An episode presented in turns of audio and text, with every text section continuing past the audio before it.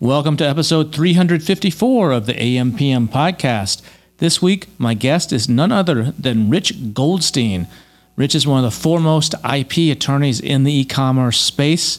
And we've got some really cool stuff. You know, IP sometimes can not be the most exciting thing to talk about trademarks and copyrights and patents, but I think uh, you're going to really enjoy this conversation. And he shares a couple really good nuggets of information that most sellers don't know. It's a huge mistake that a lot of sellers make that have successful products. And if you don't know this, you could be shooting yourself in the foot big, big time and really cutting potentially millions of dollars off your valuation. So enjoy this episode, learn a lot, and we'll see you on the other side. Welcome to the AMPM podcast. Welcome to the AMPM podcast, where we explore opportunities in e-commerce. Commerce. We dream big and we discover what's working right now. Plus, plus, this is the podcast where money never sleeps, working around the clock in the AM and the PM. Are you ready for today's episode? I said, I said, are, are you, you ready? Ready? Let's do this. Let's do this. Here's your host, Here's your host, Kevin King. Kevin King. Rich Goldstein. It's such an honor to have you here on the AMPM podcast. How are you doing, man? I'm doing great. Thanks so much, Kevin. I'm really thrilled to be here. I, I, I think I don't know how many times a year I see you. You know, it's it must be like at least 10 times a year. Um, because 17 this year, actually. It's 17. You've been, you, that's right. You have that little tally sheet. That's right. I saw Kevin I again. I saw I Kevin again. Yeah. How many times I keep it on I see each person? Yeah. now, for those of you who don't know who Rich is, Rich is the foremost IP e-commerce IP attorney in the space. I mean, there's lots of people that provide IP services and can help you with trademarks or patents or those kinds of things. But if you want to go to the best, Rich is your guy. And Rich is, uh, you know, he's one of these guys where he's not just about the money. He likes he gives back that's what I like about him and his firm. He's got a whole team that works for him. It's not just him, but he's got a whole team. He's been doing this a long time. He wrote the book on it. I mean, this guy is is the guy. So if you if you ever are out there and you need from copyrights to trademarks to anything IP related, patents, we'll talk about some of that. This this is the guy that you want. But more than that, Rich is a good guy because I've known Rich. When did we first meet? Was that 2017, 2018, something yeah, like that? Yeah, about 2017 to 2018. I think it was at um, um, it was at um, a Prosper Prosper show. Was that Prosper? Yeah, it was at um, and it was at a um, a reception, and someone um, had said, "Have you met Kevin King and Manny Coats?" I said, "No," and so she brought me over to introduce me to you guys. And okay. after that, you had me on the uh, the Illuminati um, uh, uh, mastermind call. We did, I did a presentation, and then we became friends. That's that. right. That presentation was like the first your first ex- kind of like true official ex, uh, exposure to to speaking and getting out to this uh, Amazon community, right? In the Amazon space, yeah, it was my it was the first presentation I did in the Amazon uh, in the Amazon space.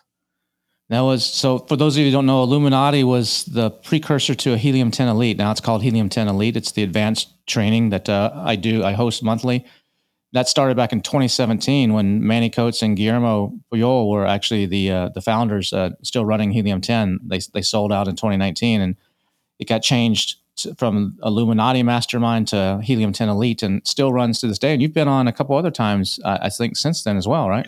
Absolutely. Um, whenever whenever you call, I show up. I appreciate that. But Rich, I mean, one of the things I got to talk about is a lot of people know you as the party guy uh, because it, it, seems like there's become this new tradition that anytime you're in Vegas and there's any kind of e-com or entrepreneurs, it could be Amazon people, it could be people in AI, it could be people, uh, you know, that I don't, I don't know, that are doing some some of the crazy thing. Your your big claim to fame in Las Vegas is like the these sweet parties. So you talk about that. You so it's always at the MGM. It's like in the Barbra Streisand suite at the MGM but yes, MGM Lofts. Yeah, not MGM, MGM but MGM Lofts. Yep. Sky Lofts. But t- t- tell us about that. Yeah, so um, it's it's great. It's pretty great. I mean, uh, the first one that I threw was um, during SellerCon 20, um, 2019. I guess the the, the last um, SellerCon before this this year's one, uh, and um, uh, essentially, I, you know, I just I, I, got a small suite and I um, um, and I just threw an after party and and it was extremely successful.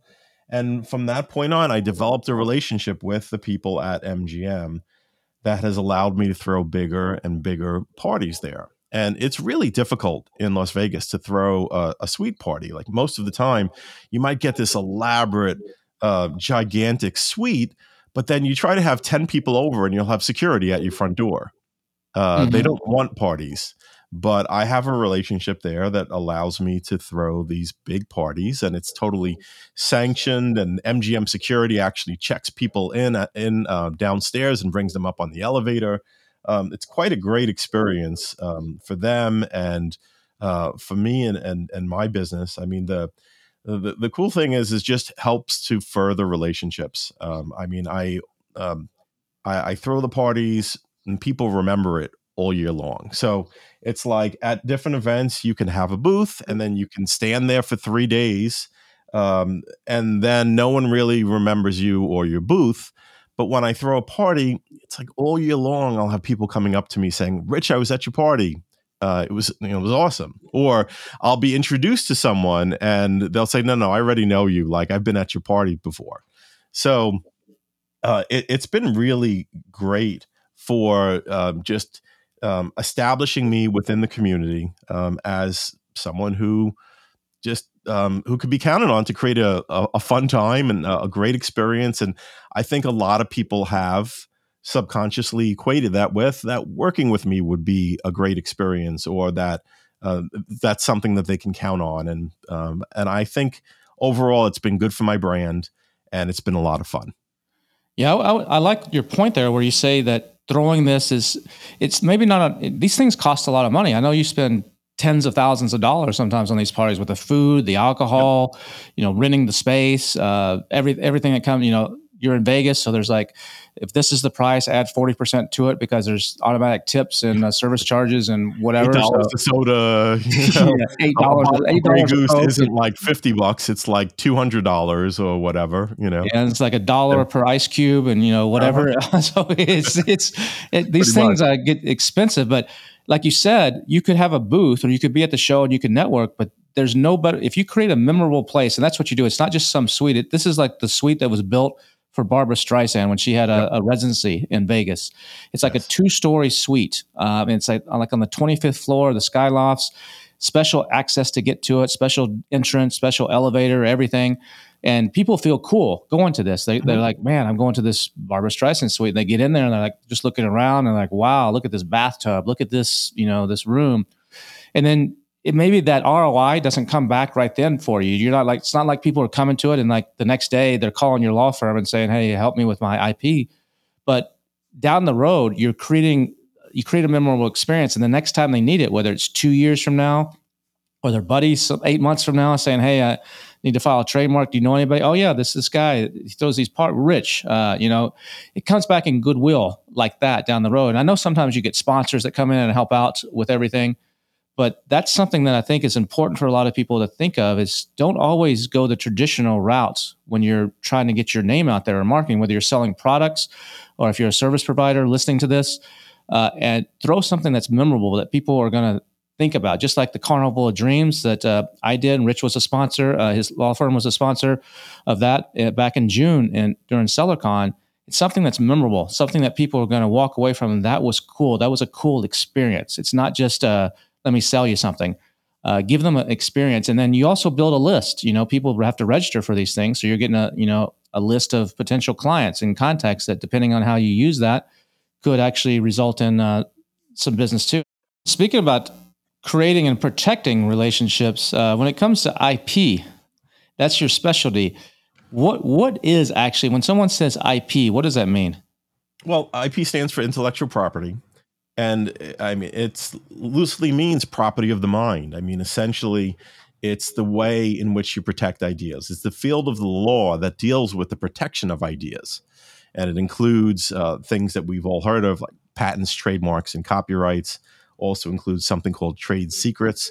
But intellectual property really are those those ideas, those intangible things uh, that can create tremendous value for our business and uh, and and often we need to take steps to create that IP to protect that IP.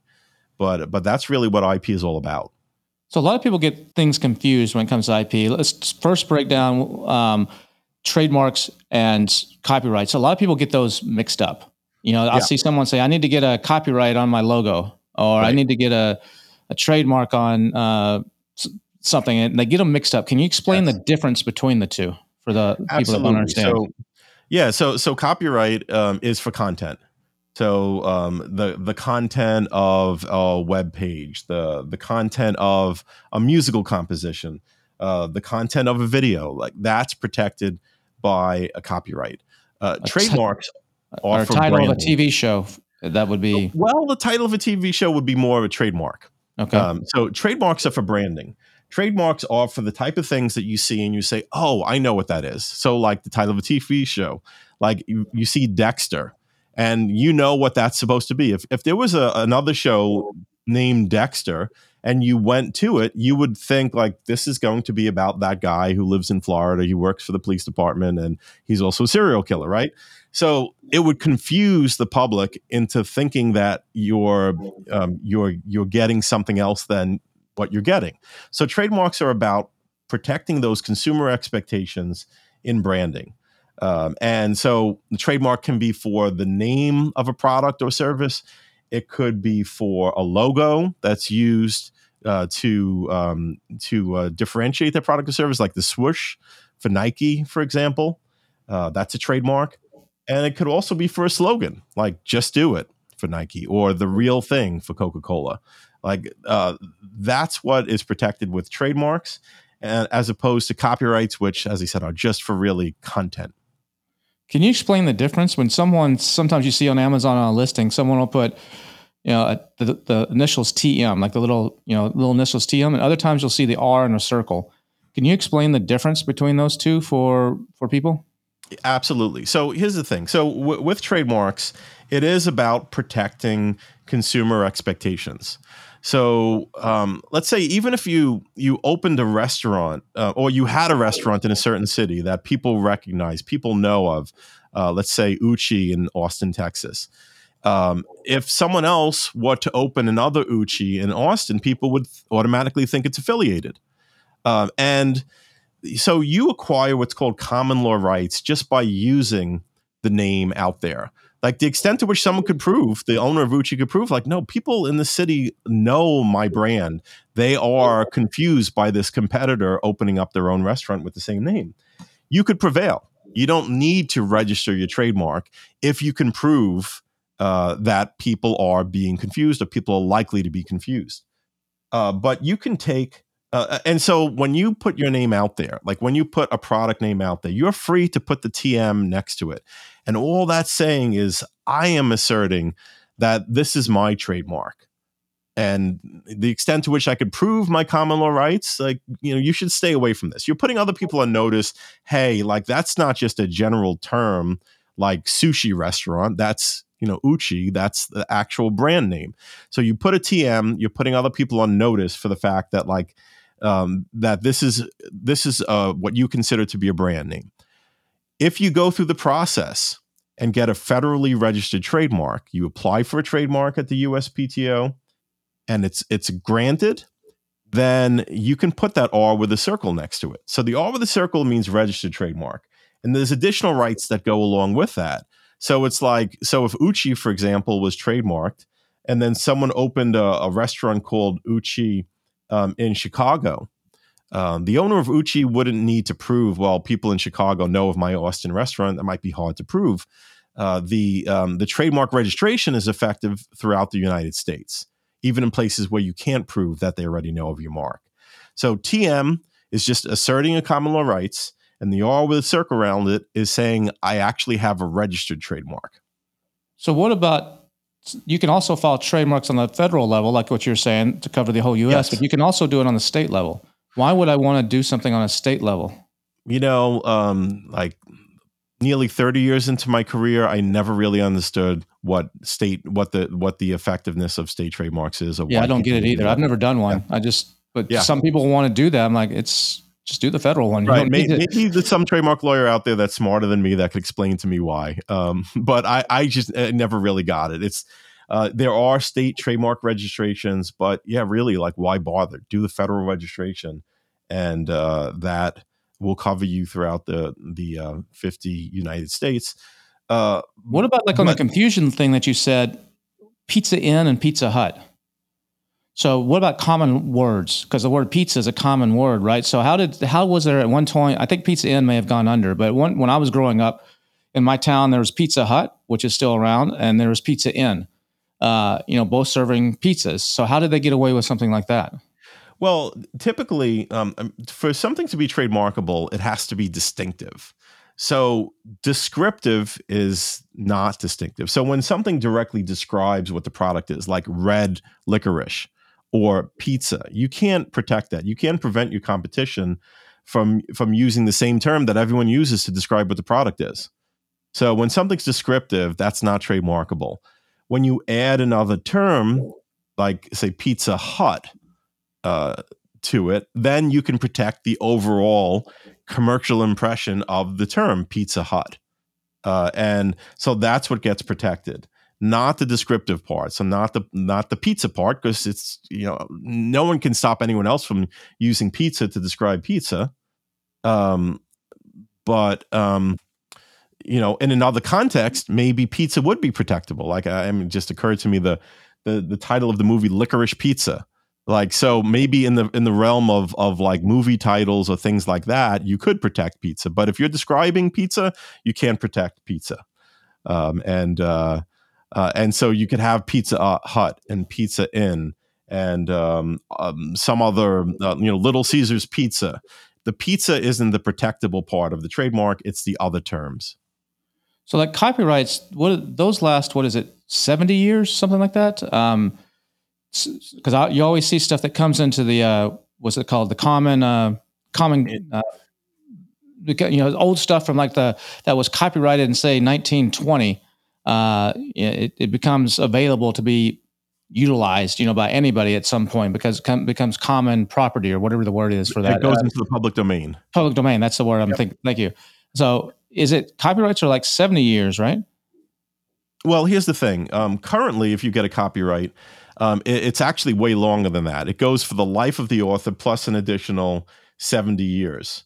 Um, Okay. And um, it- it's a little different if it's, um, um, you know, if it's a, a work for hire, which means that, like, okay, so um, it's something that's actually put out by a corporation, then it's like 95 years from publication or 120 uh, years from the date of creation. So it's um so it's a long time right um but the thing is that the it wasn't always this rule i think 1978 is when they put in this like um uh, past the life of the author um, term so i think it was 50 years plus the life of the author they changed it to 70 um but back in the 20s um it was different there was different rules and there was a different term uh, I, I think it was two 28 year terms was the length. So it had nothing to do with how long the author lived.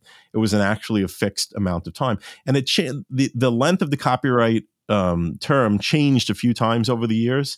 So basically, whatever the rule was when you when the when the work was created or published, that's what affects the copyright term. So some of the stuff from the the 20s uh, is now entering the public domain uh, things that are older than that uh, are in the public domain. You can take a novel that was published in the year 1900 and republish it if you like, because that copyright is expired.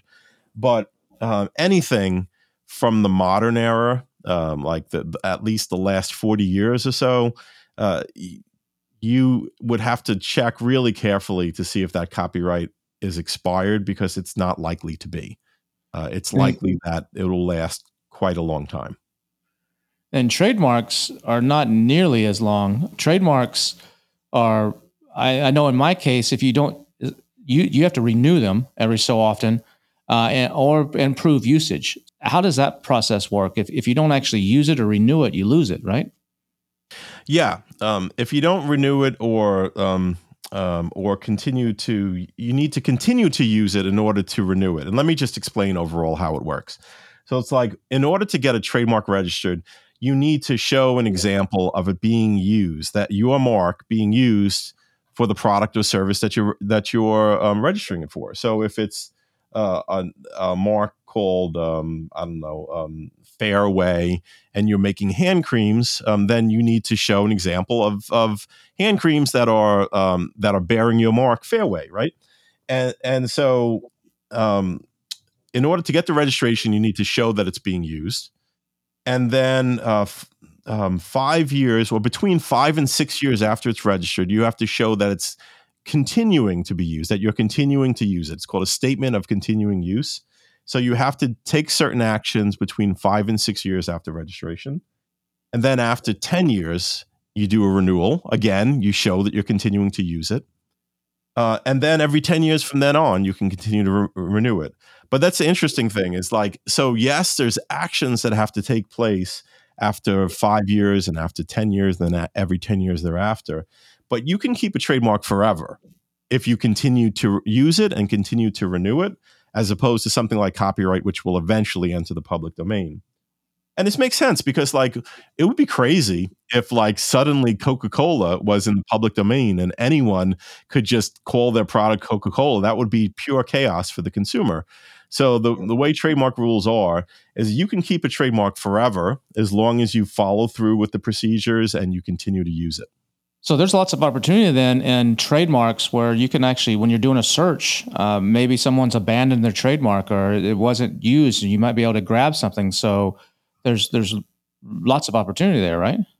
Yeah, no, absolutely. And uh, and so with with trademarks, um, typically it's when something uh, is um, ha- has not been used. Let's say if the, the, the, trademark application itself was abandoned for about three years, there's a presumption that it um, that it's actually been abandoned. The, the one thing to watch out with with trademarks is someone might have failed to follow through on the renewal procedures, but they're still selling the product. They didn't actually abandon it.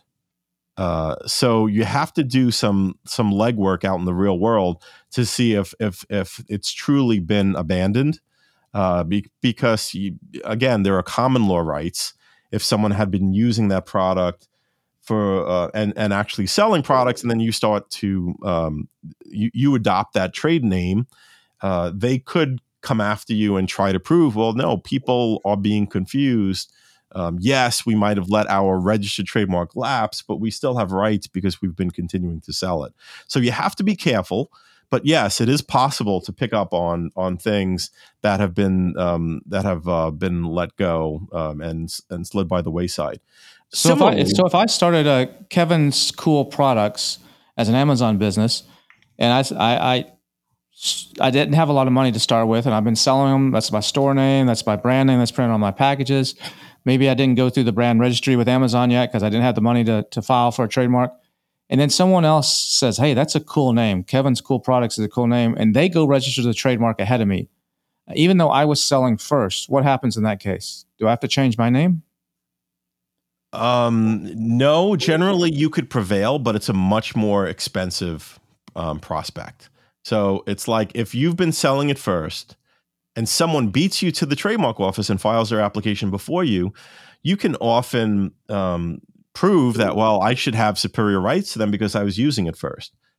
But that's a, that will cost you a lot more. So instead of costing maybe um, two thousand dollars to file a trademark application and get it approved, it might be like fifty thousand dollars now to try and get that mark back. Which is one of the great reasons why it pays to file your trademark application at as early a time as you can. Uh, because if someone happens to sneak ahead of you and file their trademark application, you've just uh, multiplied or brought to a, a, another order of magnitude the cost of, of getting your trademark. Yeah, I've had issues with trademark too. And one of my other companies where we had to just throw in the towel. But it was Toyota came after us. The, the Toyota, the car manufacturer, came after us, you know, because they have a car called the Lexus. Everybody knows, you know, the Lexus, uh, the, one of their luxury cars. We had in one of our calendars a model named Alexis. You know, that was her name. Uh, it was her stage name, but it wasn't her real name. It was her stage name, Alexis. And we actually got letters from Toyota saying that you're violating our trademarks by having this model's name. And they threatened all kinds of stuff against us. And we probably could have fought that and probably prevailed, but it would have cost us a lot of money, like tens of thousands of dollars. And it just, it just wasn't worth it. So we just can, caved in and just changed their name, uh, basically. Um, does those kinds of situations happen a lot where these big corporations they just that have lawyers just sitting around with nothing to do will come uh, after you? Yeah, they do, and and and uh, like just here's a few things, a few principles about that. First of all, uh, trademark rights are um, specific to the type of product or service that you are um, registering them for. So it's like um, you can have the same name. Uh, like one company can use the name maybe to sell bottled water, and the other company is using it for auto parts and like, so there are many trademarks. There are many names that are being used by very different companies in totally different contexts, and they can coexist. And what it comes down to is whether there's a likelihood of confusion between them. And generally, there isn't, right? And so, in, in general terms, a trademark is about the type of products or services that are being offered under that mark. Um, but things get a little fuzzy when you get very famous brands uh, for for a couple of reasons. Like you know, number one, because they could be very aggressive and sometimes overreach, but also they can perhaps legitimately claim that people might think you're affiliated. And so it's like if you wanted to open a McShoe store. Uh, McDonald's would be all over you, and they would say like, "Well, when people see McShoes, they, they're going to think it's an offshoot of our brand." And if it was a, a, a non-famous brand, th- their claim would be very weak. But considering how famous McDonald's is, they have a better claim. So it is a bit of a combination of the fact that when you have a famous brand, uh, they have a better claim that someone might think you're affiliated when you're using something similar. Um, and it's a combination of that they just have more money and they're more aggressive and they might not actually have a leg to stand on. That Alexis situation sounds ridiculous to me.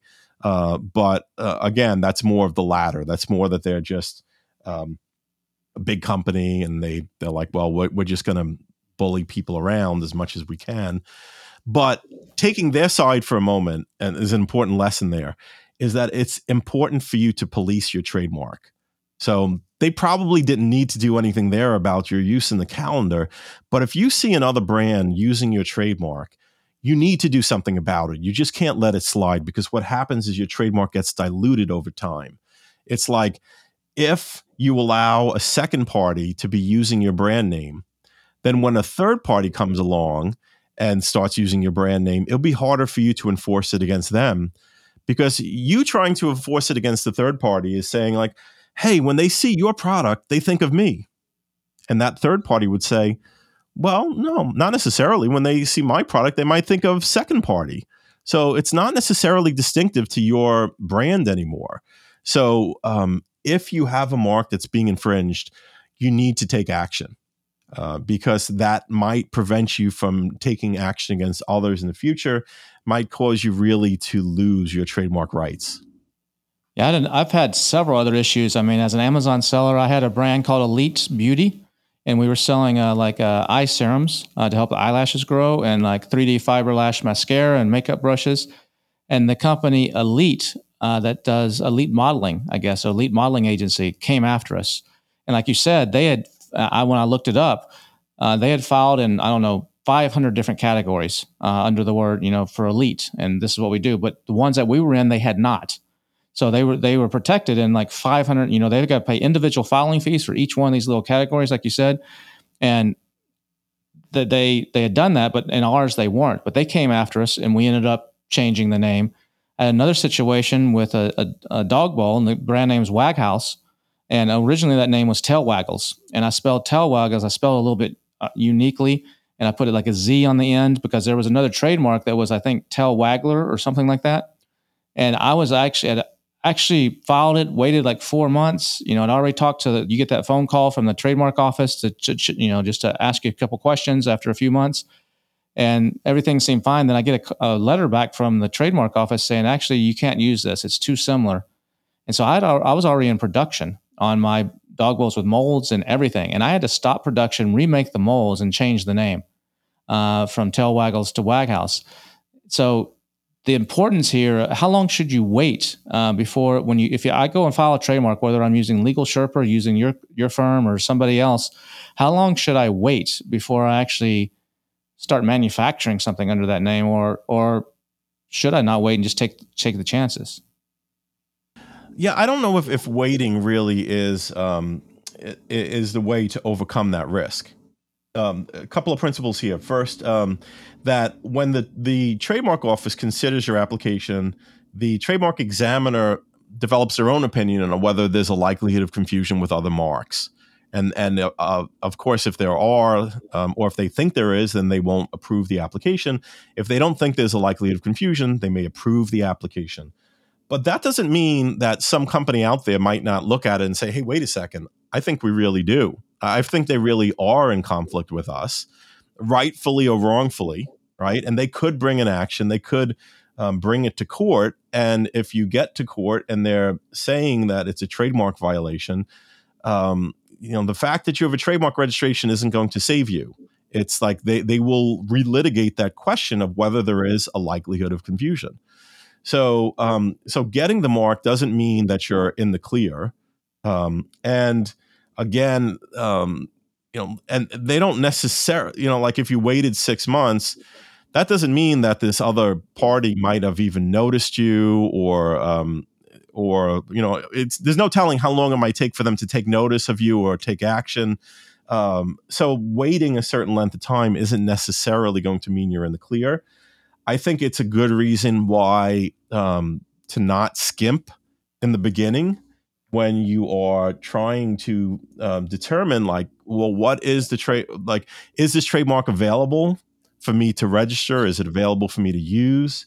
Uh, or is there some other direction I might want to steer it to steer clear of the other marks? Like that's where getting advice from a skilled IP attorney really helps. Because, like, you know, people look at the trademark process, they'll often say, like, well, it's simple. It takes like 10, 15 minutes to do the application. Like, I could get like LegalZoom to do it, or I could maybe I'll do it myself but it's it's sometimes that that that um, that um, set of eyes by an IP attorney that will save you from bigger difficulty down the road. Now, granted, your typical trademark search isn't uh, isn't like a deep dive due diligence. Like people aren't willing to pay enough for trademark search to really give it the deep consideration sometimes that it needs. I mean, like you know, just a comparison, it's like we do a trademark search at six hundred bucks and that really allows us to do a, a reasonable trademark search. Um, but it's not like a deep dive into common law sources, for example, like a look at like um, phone books of old or uh, things like that, where there might be a, a company kind of in the space, prominent in the space, but it's just not showing up in the trademark registry. When bigger companies do trademark due diligence, uh, you're talking about a three or four thousand dollar search. But I don't know any seller that would ever pay for that, right? Like three or four thousand dollars, you know, um, I could I could have Goldstein do it for six hundred bucks, or I can get LegalZoom to do it for two hundred dollars. Like, yeah, like the, it's the thing. It's like sometimes it's it's it's a risk reward type consideration, but it definitely pays to have an attorney involved in the research um, because a lot of times they'll spot those types of issues. And it's not a guarantee that there won't be an issue, but you have a much better chance of not having to do a hundred, two hundred thousand dollar rebrand later. Yeah, I agree. I uh, you could you know I've done them in the past where it's eighty nine dollars plus the filing fees of what three twenty five or whatever they are right now, um, and that's where I ran into problems. When I've actually had an attorney and paid a little bit more, I haven't run into those problems. And the money I saved by not having to redo molds or not having to change later or change branding was was huge. So it's not always about what's the cheapest at the moment. It's about about protecting yourself. And a, an attorney, a good IP attorney, is gonna gonna do a lot more than what these these services are going to do, or what a cursory check at Trademarkia or something is going to do. Which you should do. I mean, if you're coming up with a name, you should go and look yourself on trademarkia.com or some of the other public sources and just see. But don't make any final decisions. I, I would not recommend until you've actually spoken with an IP attorney. Um, yeah, definitely. It's it's good to do some initial checking and um, uh, and and you know it, it's kind of like what the thing to look at is well, what is the cost? What is the potential cost if it goes wrong? Because truth is, you know, LegalZoom will get it right about half the time, probably maybe a little bit more. But if you're the half or even the quarter that they don't get it right, like what's the cost going to be for your brand? Um, like, is it worth saving a thousand dollars, you know, or to to have it done inexpensively if like even there's a 10% chance that it might cost you $100,000. And you look at trademarks too, trademarks can be of, of, of someone that properly brands can outlive the company. Uh, you know, a lot of times you look at like Playboy is a good example of that. Playboy basically is, for all intents and purposes, non-existent of what it used to be. But the Playboy brand uh, is still out there, and the Playboy mark is, is still out there and being licensed and generating millions of dollars per year. You look at uh, the trademark for some famous singers, you know, like Michael Jackson or, or some of those. You look at the trademark for Toys R Us. Toys R Us went under and closed all their stores, but then now they got little kiosks coming back up inside of uh, Nordstrom's or whatever it is. Um, you know, trademarks uh, to cover yourself are super important, and they can they can often outlive the company and and continue to be cash cows. Yeah, absolutely. I mean, a trademark can be among the most valuable asset that a company has. Like there are certain brands out there that the brand itself has been appraised for billions of dollars. Like like when someone looks at the company, and what's the company worth? They'll say like just the the brand and the trademarks that protect that brand are worth billions. Um, I could tell you that uh, so many um, e-commerce acquisitions e-commerce acquisition deals have gone bad because the seller didn't have the trademark. Or it wasn't clear if they um, had the right to to use it. And and so uh, if you ask any um, anyone who's been acquiring trademark brands any aggregator they will all have stories of of $10 million deals that just went south in the due diligence phase once they realized that the seller didn't have the trademarks and that there was some some um, lack of there was a lack of clarity around whether they had the right to stop the competition from using similar names. I mean, even happened with uh, one of the somebody in our space. You know, one of the, the big software companies in, in our space was actually going to to sell, uh, and they had been around for a while, and and the trademark they had filed. I think they had filed, or uh, you know the story because you helped them out, but they had uh, you you tell the story. They, they, there was some issue there that almost blew up the whole thing. Uh, yeah. Well, um, uh, it, interesting. Um, I'm just wondering uh, what best to say about it. But but essentially, um, yeah. I mean, um, they had filed for the logo and not for the name. They had gone through a service, and the service had had them file for the for the logo. But meanwhile, uh, they were a famous software company in the space and um, you know, so by the time we were hired to um, to to get them the mark, to try and get them the word mark, the mark for the name itself, there were a bunch of like tiny little players that had had filed for kind of not the same exact one, but for ones using similar terms. And the trademark office had actually said, "Well, well, no, you can't have it because of these other people are ahead of you." And so we had to fight our way back uphill uh, to get that um, get that approved. Uh, but yeah, essentially, um, in in a in a very big deal, um, potential deal, it could have been a deal killer. Um, that they didn't have the rights to the the name itself; they just had the rights to the logo. So when it comes to patents, what are what do people need to know? There's like two different types of patents, and I think people get confused between the two types of patents. And let, us just talk briefly a little bit about patents and when should a, an e-commerce seller consider actually doing a patent? Okay, so the two uh, types of patents are utility patent and design patent. And a utility patent protects what you typically think of as an invention. Like you think of someone taking a product and cleverly improving it to work better than previous products. Those types of structural improvements, those types of functional improvements are what are protected by a utility patent. Uh, but then there's also a design patent, which is just for the what's called the ornamental appearance of the product, the way that it looks. So it's not about the function, it's not about the concept, it's about the way that the product looks. Now, traditionally, um, people would say that utility patents are more valuable than design patents because they'll say, well, with a design patent, if you change the way that it looks, it's not going to infringe the patent. So it's better to go with the utility patent, which is more about the concept. But it's different these days, especially on Amazon for a couple of reasons. So, uh, first of all, when when people copy your product, uh, they don't look at your product and get inspired by the product and say, "Wow, that's a really cool concept. We should sit down and figure out how to design our own version of this." Like, no, they just say, "Well, what factory in China can make us ten thousand of these?" They don't get imaginative. They don't get creative. They just knock it off directly. And when they do, it's going to look just like your product. And so if you have a design patent, you'll be able to shut them down. Uh, but also utility patents, the the protection of them is defined using a description. It's defined in words.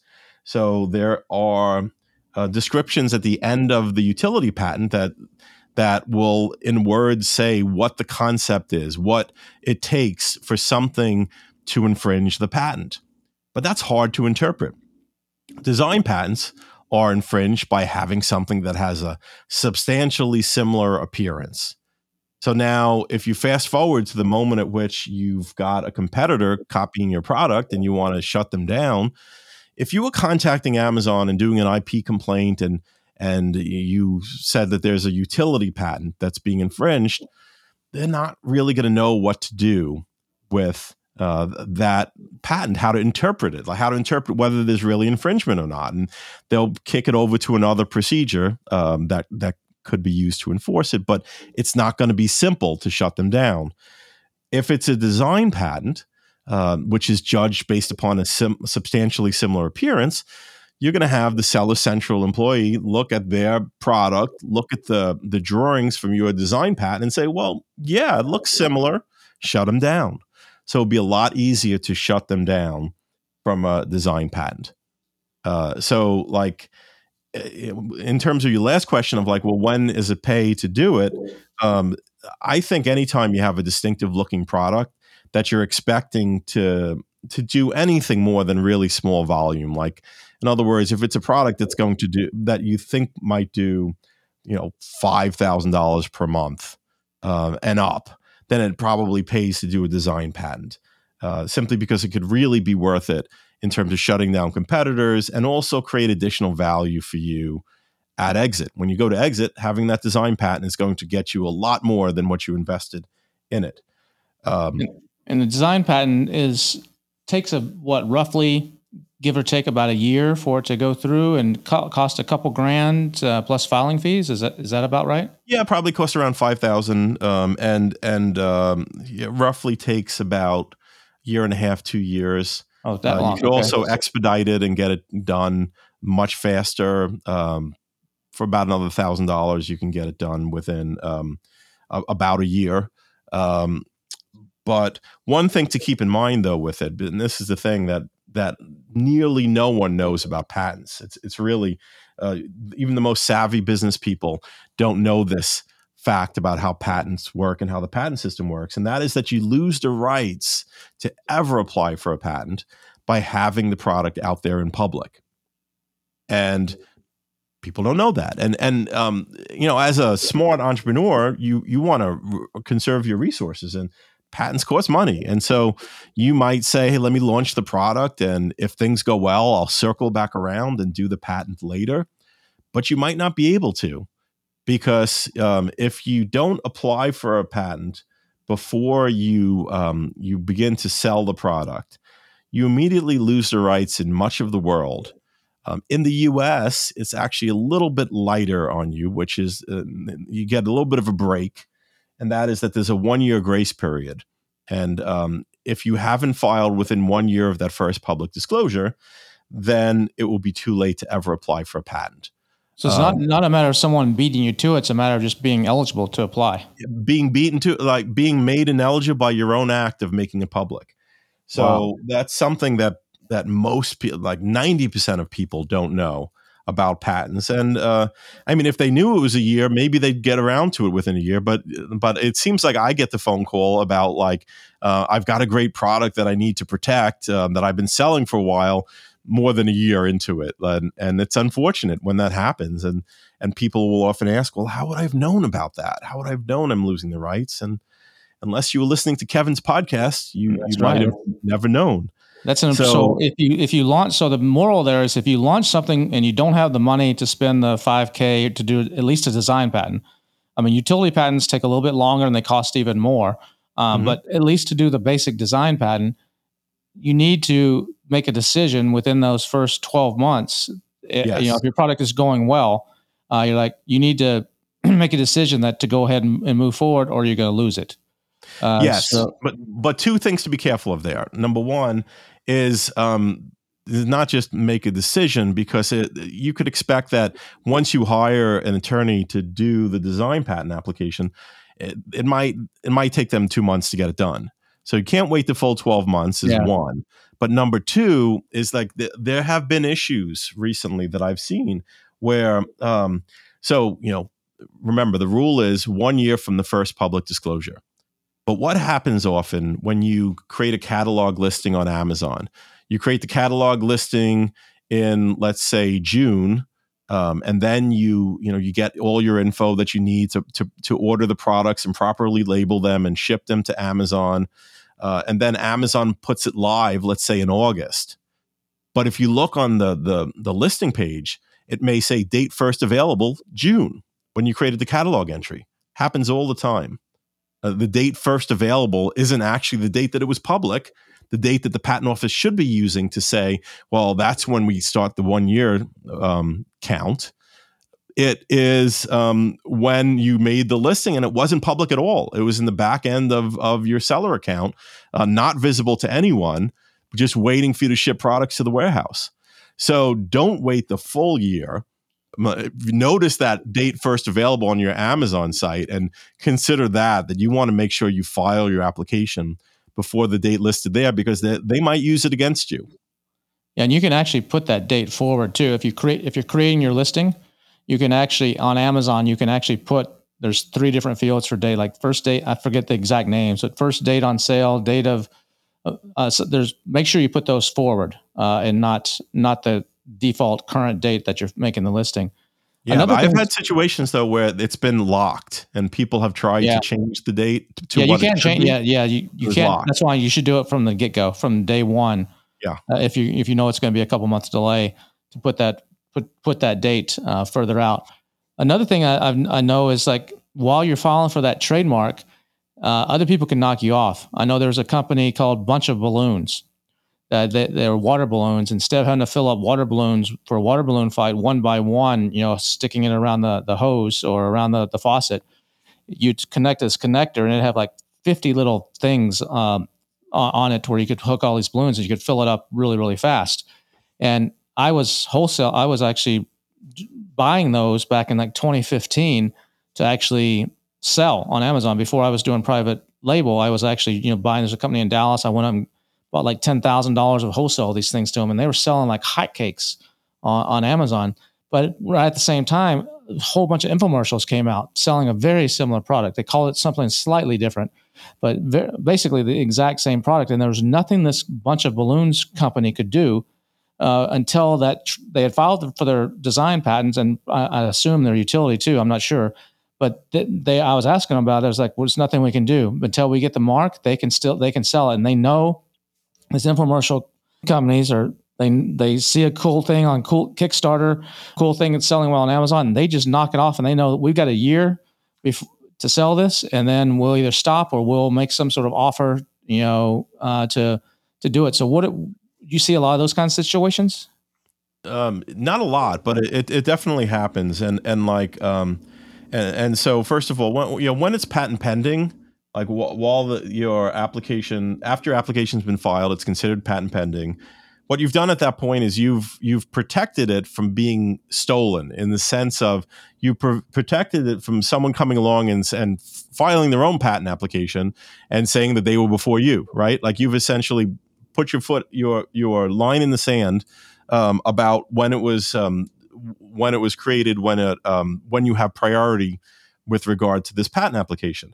But you can't stop anyone from making, using, or selling it until you actually have an issued patent, uh, and um, and that could be a year or two away. Um, and so it, and it's interesting because like sometimes people will use that as an excuse not to bother with the patent. They'll say like, well, this is going to be a fad. It's going to be here uh, here today and gone tomorrow. But you know, I know that those um, those balloon products are still around. I see them at birthday parties all the time, uh, mm-hmm. and so it is something that had staying power. If the product has staying power, then eventually it catches up, and and perhaps then all those other people that were knocking you off, like all they really did was help create a bigger market for you. Yeah, uh, and uh, uh you know, eventually you will have the exclusive right. You'll have the ability to stop them from making, using, or selling it Maybe you might even choose to have them license it from you, let them continue making it, um, and collect money without even uh, having to manufacture and ship products. Yeah, I just saw them in uh, Costco, uh, you know, over the summer. they're, they're selling them there, so they're still going strong. Mm-hmm. Eight years later, just printing money. So when it comes yeah. to like one of the hot topics right now out there is AI, and there's uh, I know this is not your you're at the AI conference, but it's not your specialty. But I just want to get your your maybe uh, opinion a little bit on some of this. A lot of people are creating things with AI now. They're they're uploading images or they're creating images around AI. You know, put, doing the prompts and uh, it's it's spitting out images, and they're using those images in their graphics or in their product, or it's spitting out product renders, or it's creating you know the copy for their Amazon listing.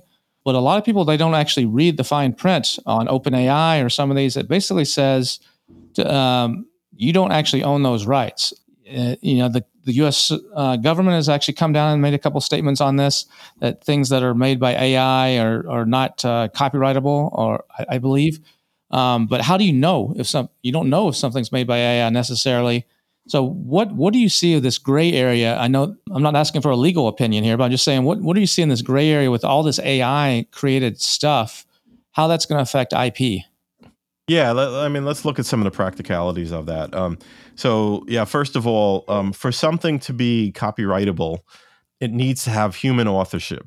So, which means that things created by AI are not eligible for copyright. But didn't I write? I wrote the prompts. I'm the human writing the prompts to create the image that's probably not going to be sufficient. I mean, that, that might be something that's a future Supreme Court case about mm-hmm. whether that constitutes authorship. But but uh, as of this moment, um, it, the the assumption is that AI um, and things created um, by a computer and not kind of created um, at the direction of of a human, say through prompts, um, would not be copyrightable, would not be protectable. That's kind of what we're going by mostly. And now here's the thing. So you say, and, and kind of how would people know?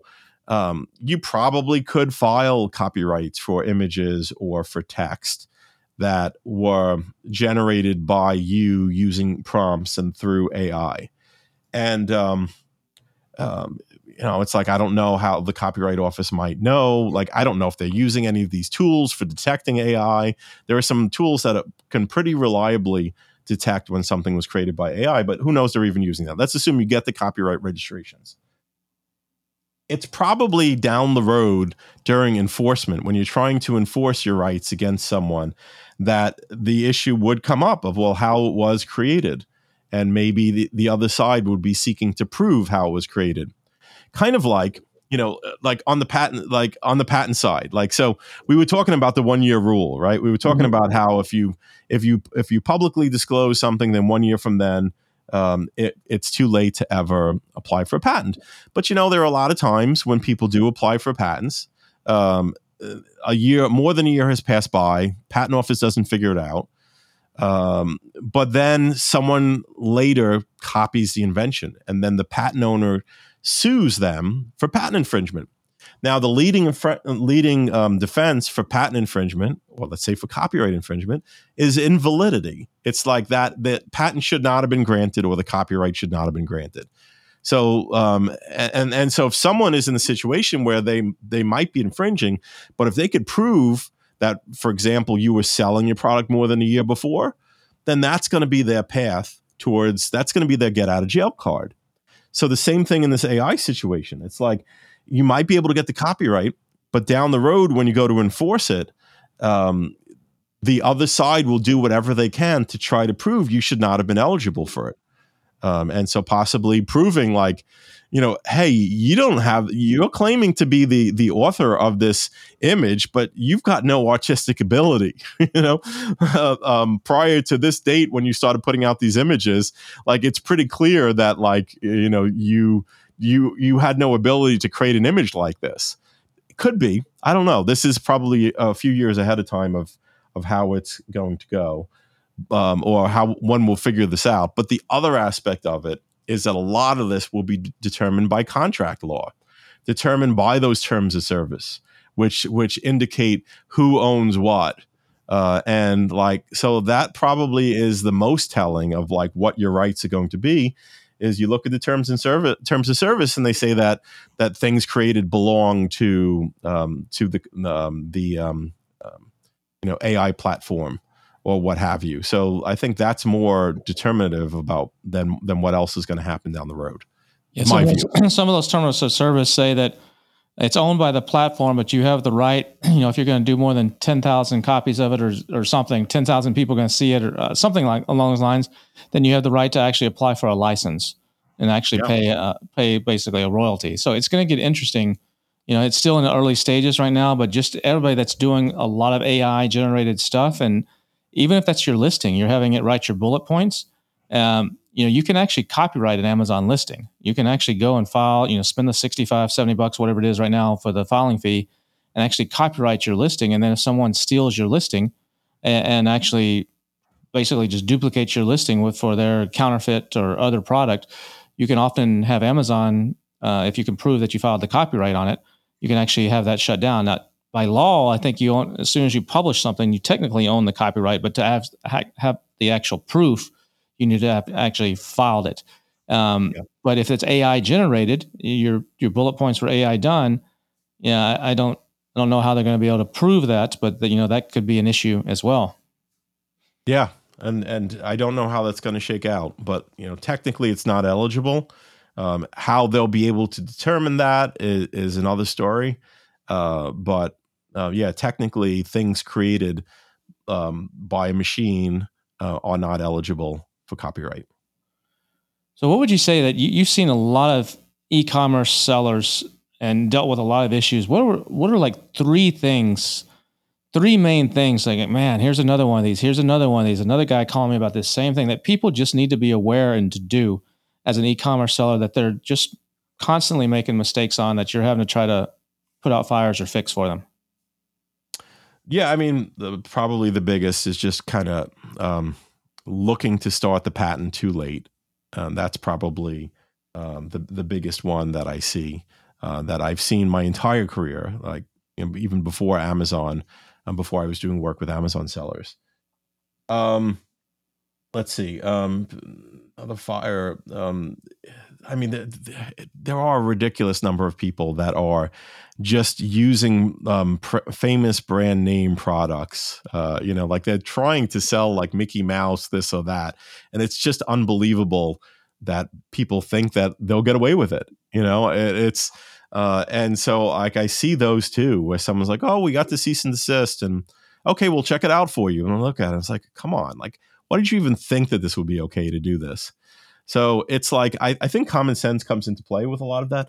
If you think you're ripping someone off, you probably are, right? You know, like I I think um, more people need to use common sense in that regard.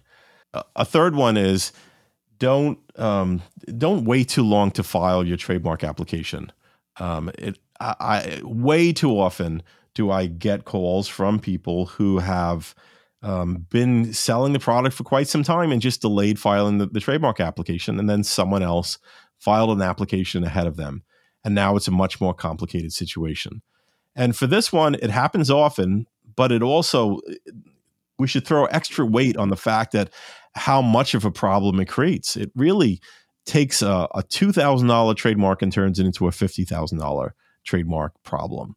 Um, that might take um, you know a couple of years to resolve. So, um, you know, absolutely the way to bypass that is by filing your trademark application at as a, an early at as early a stage as possible.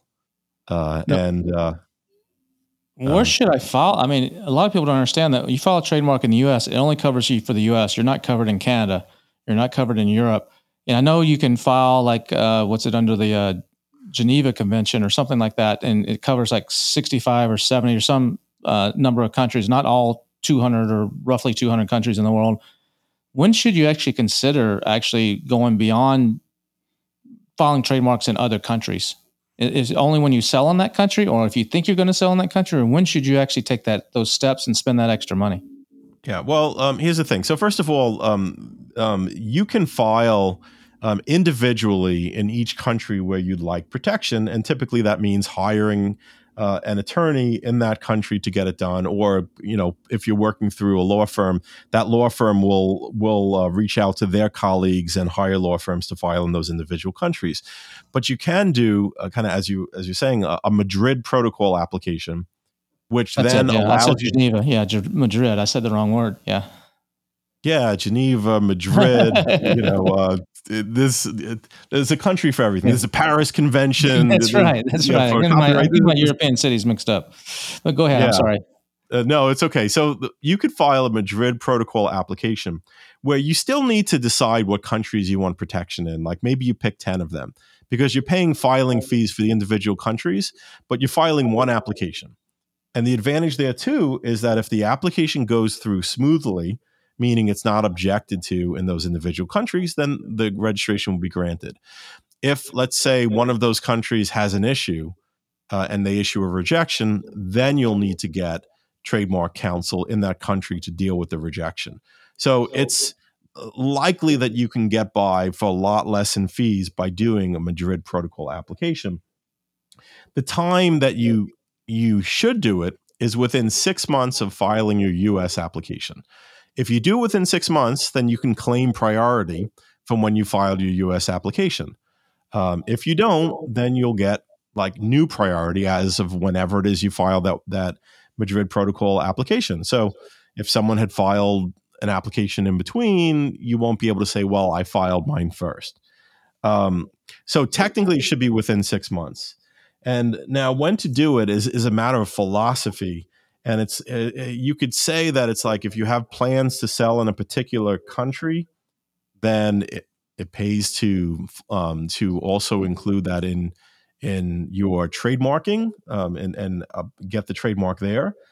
But the other philosophy is if you're looking at exit if you're looking at um, uh, at exit valuation um, if you're only selling in the US, but let's say you get trademark protection in Europe and in um, South Korea and in Brazil, Mexico, Canada, then you, know, you might spend $10,000 doing that.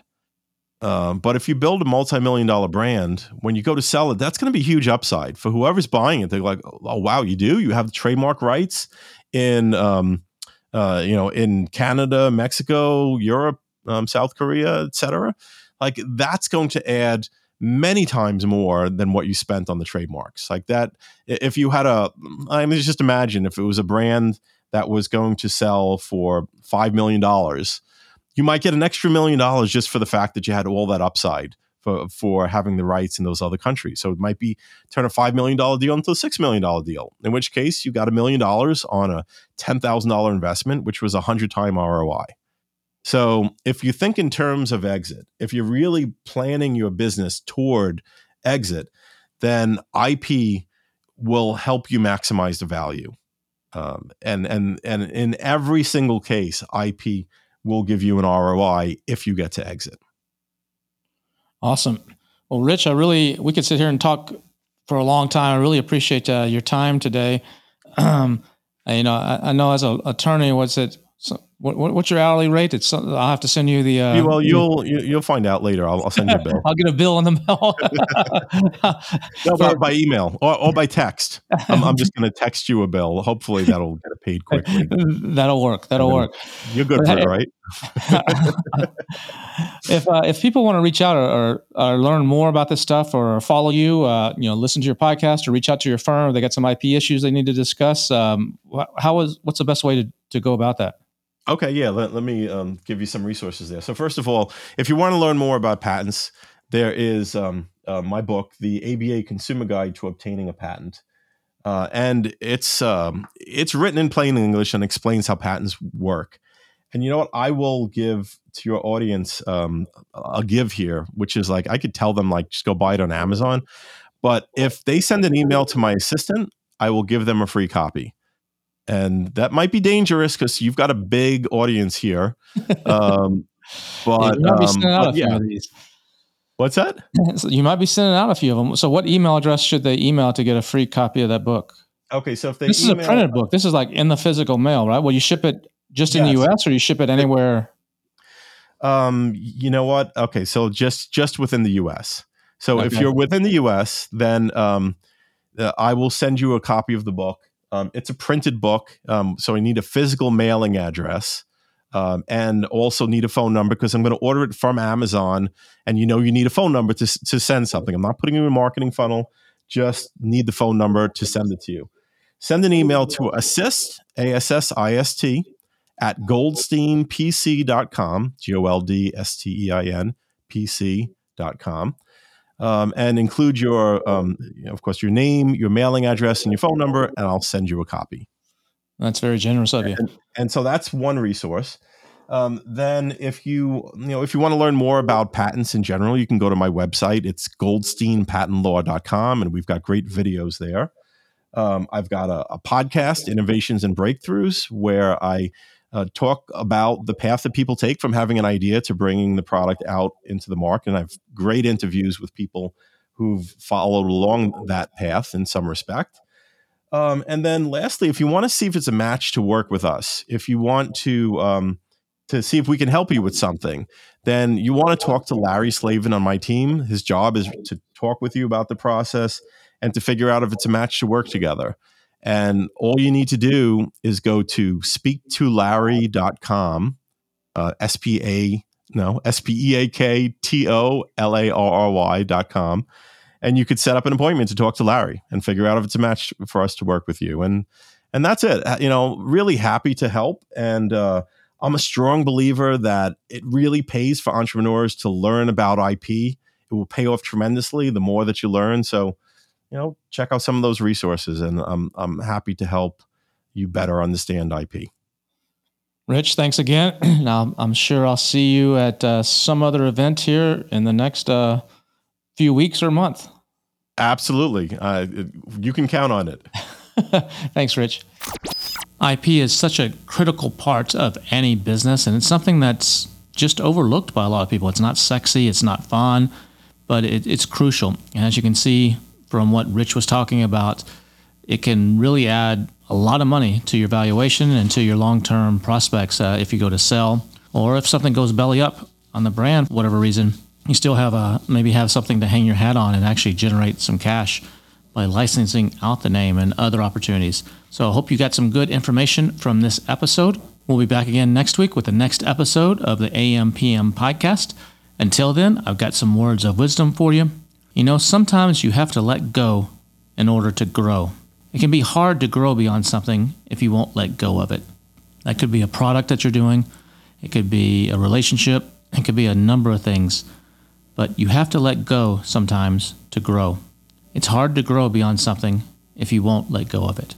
Take care, and we'll see you again next week.